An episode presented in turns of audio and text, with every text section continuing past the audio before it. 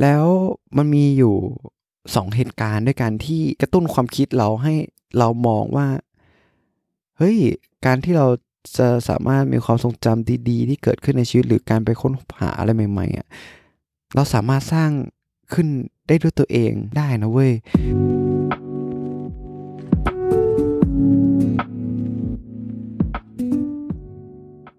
สวัสดีครับเพื่อนๆทุกคนครับ ยินดีต้อนรับเพื่อนๆเข้าสู่ พื่อนกันคุยจนดึกโดยมาอยู่กับผมโฟกนภัทรนะฮะที่จะมาคอยเล่าเรื่องให้กับเพื่อนๆได้ฟังกันก่อนนอน เกี่ยวกับเรื่องราวธรรมดาที่เกี่ยวกับชีวิตที่ทำให้เราเนี่ยได้เติบโตขึ้น เหมือนกับนิทานก่อนจบวันที่เราจะมาตกตะกอนความคิดไปพร้อม ๆ กันนะฮะและผมก็หวังว่าเรื่องราวเหล่านี้จะทำให้เพื่อนๆเนี่ยเหงาน้อยลงแล้วก็ตื่นขึ้นมาด้วยรอยยิ้มบนใบหน้านะครับ ก็ กลับมาอีกครั้งนะครับสำหรับในอาทิตย์นี้ก็เป็นวันที่หนึ่งของพฤษภาคม ผมก็หวังว่านะครับในเดือนเมษายนที่ผ่านมาเนี่ยเพื่อนๆจะได้มีความทรงจำดีๆ เกิดขึ้นมากมายนะในเดือนเมษาทั้งในเรื่องของวันสงการทั้งในเรื่องของวันหยุดยาวนะฮะก็หวังว่าเดือนที่ผ่านมาเนี่ยจะเป็นเดือนที่ดีของเพื่อนๆนะครับ แล้วก็ผมก็อยากจะขอขอบคุณ เพื่อนๆทุกๆคนมากๆที่เราเนี่ยได้มาเจอกันอยู่ในห้องห้องนอนห้องนี้อีกครั้งหนึ่งนะครับ ก็ต้องขอขอบคุณเพื่อนๆมากที่มาคอยอยู่เป็นเพื่อนกันในทุกๆอาทิตย์เลย แล้วก็อีกหนึ่งอย่างนะฮะที่ผมอยากจะพูดก็คือว่าในอาทิตย์ที่ผ่านมาเนี่ยผมได้รับบัตรเลือกตั้ง เป็นการเลือกตั้งแบบนอกราชอาณาจักรไทยเป็นครั้งแรกนะฮะก็ อนนี้ผมอยู่ที่ออสใช่ไหมแล้วก็เราได้รับบัตรเลือกตั้ง ก็เป็นอะไรที่แบบว่าได้เลือกตั้งก่อนเพื่อน ก็เป็นอารมณ์ที่แบบตื่นเต้นนะตื่นเต้นมากๆ แล้วก็ในในช่วงเนี้ยมันมันรู้สึกว่ามันเป็นหน้าที่ที่เราสมควรที่จะต้องทำจริงๆอะ่ะเออเรารู้สึกว่าช่วงนี้เราเป็นคนที่แอคทีฟกับเรื่องการเมืองมากๆก็เรารู้สึกว่า พอเราได้มาอยู่ที่ออสเตรเลีย เราได้มาเห็นวิถีชีวิตของพวกเขา เราได้มาเห็นบ้านเมืองที่จเจริญเติบโต เราได้เห็นคุณภาพชีวิตอะเรารู้สึกว่า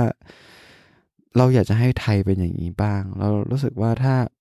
นั่นแหละ ถ้าการเมืองมันดีอะเราเชื่อว่าเศรษฐกิจมันก็จะดีตามถูกปะเราคิดว่าใน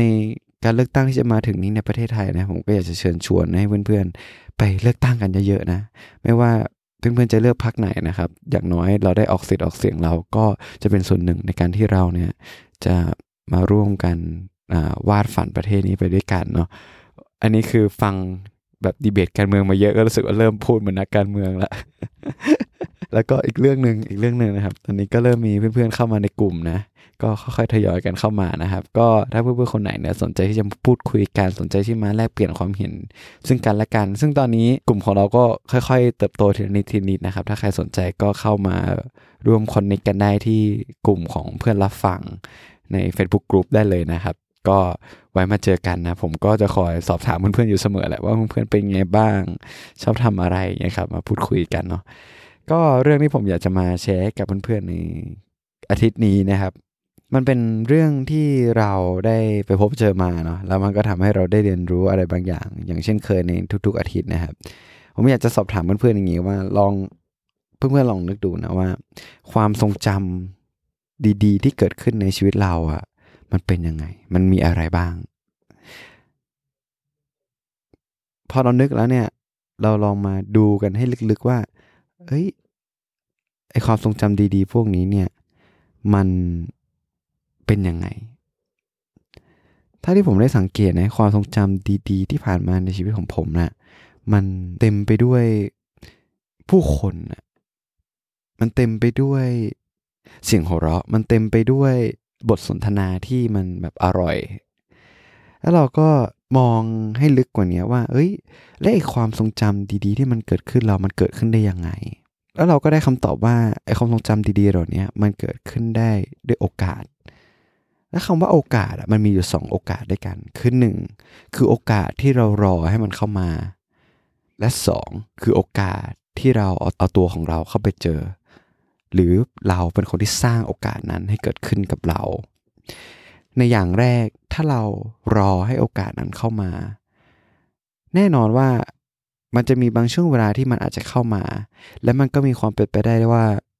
มันอาจจะไม่เข้ามาหาเราเลย หรืออย่างที่สองในการที่เราสร้างโอกาส ที่จะสร้างความทรงจำดี ๆ เราสามารถสร้างมาได้ในทุกๆวัน และนี่คือเรื่องราวที่ผมจะเล่าในอาทิตย์นี้ แล้วก็มันเป็นสิ่งที่ผมได้เรียนรู้ในอาทิตย์นี้มา ที่อยากจะมาแชร์ให้กับเพื่อนๆได้ฟังนะครับคือผมต้องบอกก่อนว่าผมเนี่ยเป็นบุคคลที่ค่อนข้างที่จะเป็น introvert นะ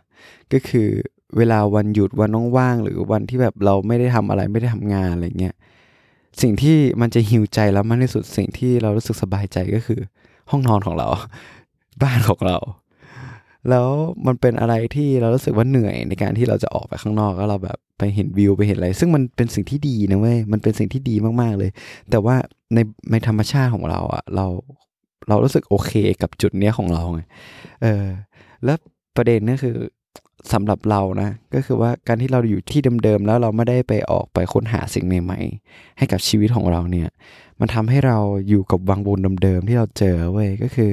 คุณทำงานเสร็จคุณมีวันหยุด สิ่งที่คุณทำก็จะเป็นรูทีนเดิมของคุณ อย่างผมอย่างเงี้ยวันหยุดของผมเนี่ยส่วนใหญ่นะ ผมก็จะ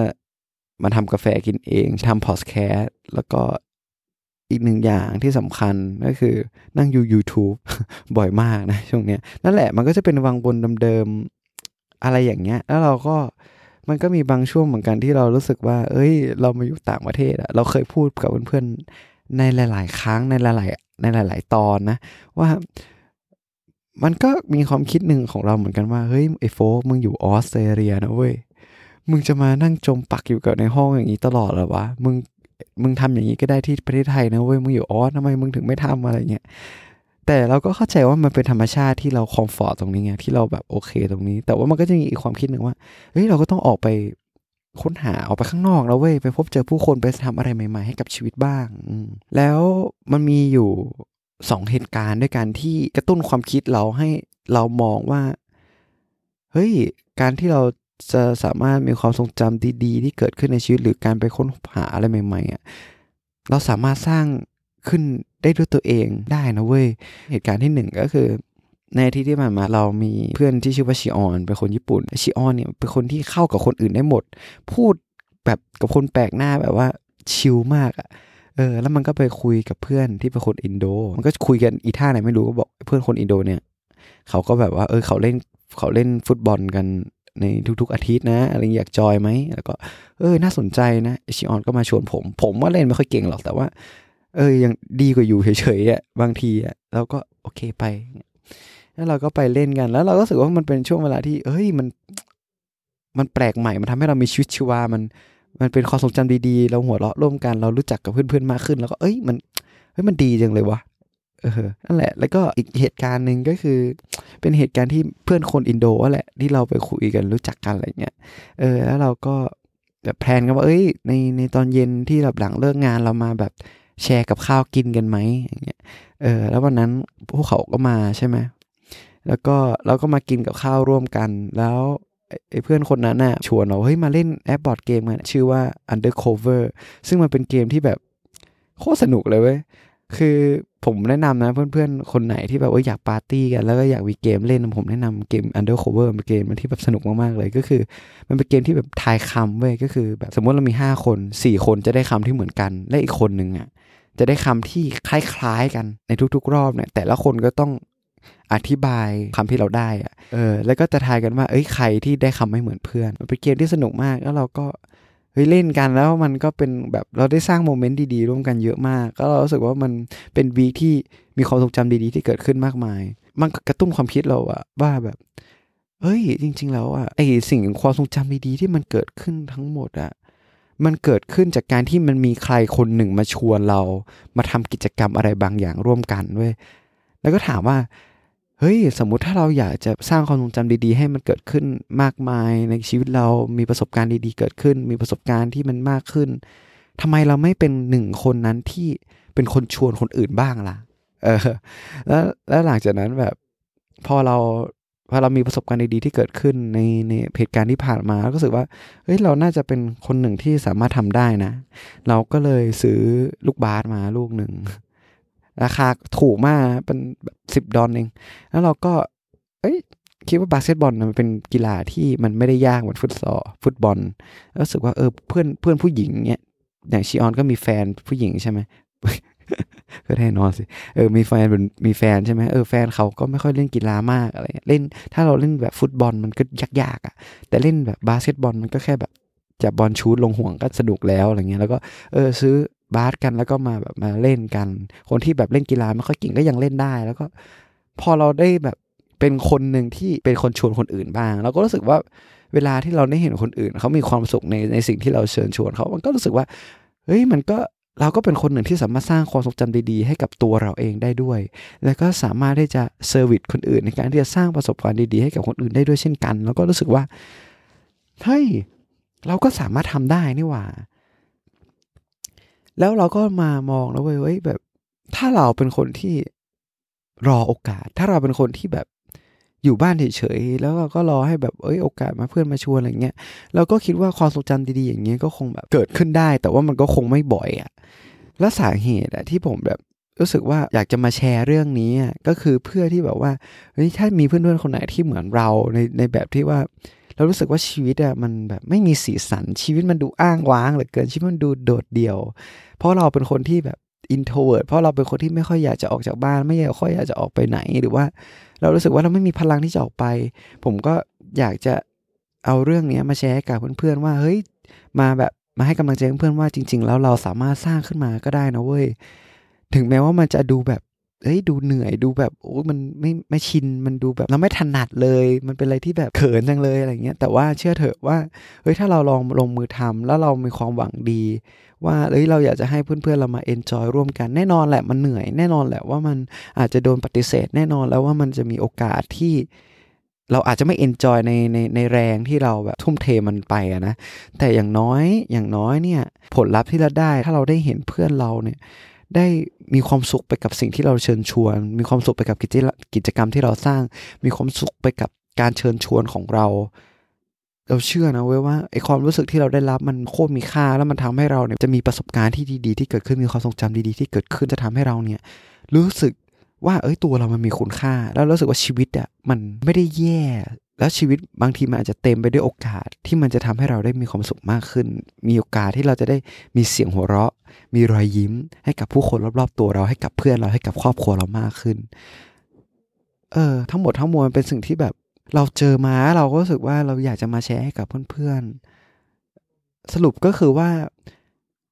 ความทรงจำดีๆ ที่เกิดขึ้นในชีวิต เราสามารถเป็นคนสร้างขึ้นมาได้ ด้วยตัวของเราเอง นี่คือเมสเซจที่ผมอยากจะบอกให้กับเพื่อนๆ ที่อยากจะมาแชร์ให้กับเพื่อนๆ ในอาทิตย์นี้นะฮะ ผมก็หวังว่าเรื่องที่ผมได้มาแชร์กับเพื่อนๆ เนี่ยจะมีประโยชน์ให้กับเพื่อนๆ ไม่มากก็น้อยนะครับ ถ้าเพื่อนๆ คนไหนนะฮะชอบนะครับ รู้สึกว่าตอนนี้มีประโยชน์กับเพื่อนๆ ก็อย่าลืมนะครับ ช่วยกันกดติดตามนะ ให้ดาวให้รีวิวนะครับ ใน Apple Podcast หรือว่าใน Spotify Podcast เพราะว่า มันจะเป็นกำลังใจให้กับผมมากจริง ๆ แล้วก็ถ้าให้ดีกว่านั้นก็อย่าลืมช่วยกันแชร์ให้กับเพื่อนของเพื่อนๆของเพื่อนๆนะครับ ให้พวกเขาเนี่ยได้เรียนรู้ว่าเฮ้ยพวกเขาเนี่ยไม่ได้อยู่ด้วยตัวคนเดียวนะ แล้วก็มาช่วยกันสร้างสังคมของเพื่อนกันคุยจนดึกให้เข้าถึงผู้คนได้มากขึ้นนะฮะก็สำหรับค่ำคืนนี้นะครับ ผมโฟกนภัสต้องขอลาเพื่อนๆไปก่อน แล้วเรามาเจอกันใหม่ใน อาทิตย์หน้านะครับ มาดูกันว่าในอาทิตย์หน้า เรื่องที่ผมอยากจะมาแชร์กับเพื่อนๆ คือเรื่องอะไรนะครับ ก็สำหรับค่ำคืนนี้นะครับ ผมโฟงนภัทรต้องขอลาเพื่อนๆไปก่อนแล้วเราจะมาเจอกันใหม่ครับ ขอให้เพื่อนๆมีอาทิตย์ที่ดี มีอาทิตย์ที่สดใส และขอให้เพื่อนๆมีความทรงจำดีๆ ที่เกิดขึ้นในอาทิตย์ที่กำลังจะถึงนี้ไว้เจอกันครับบ๊ายบาย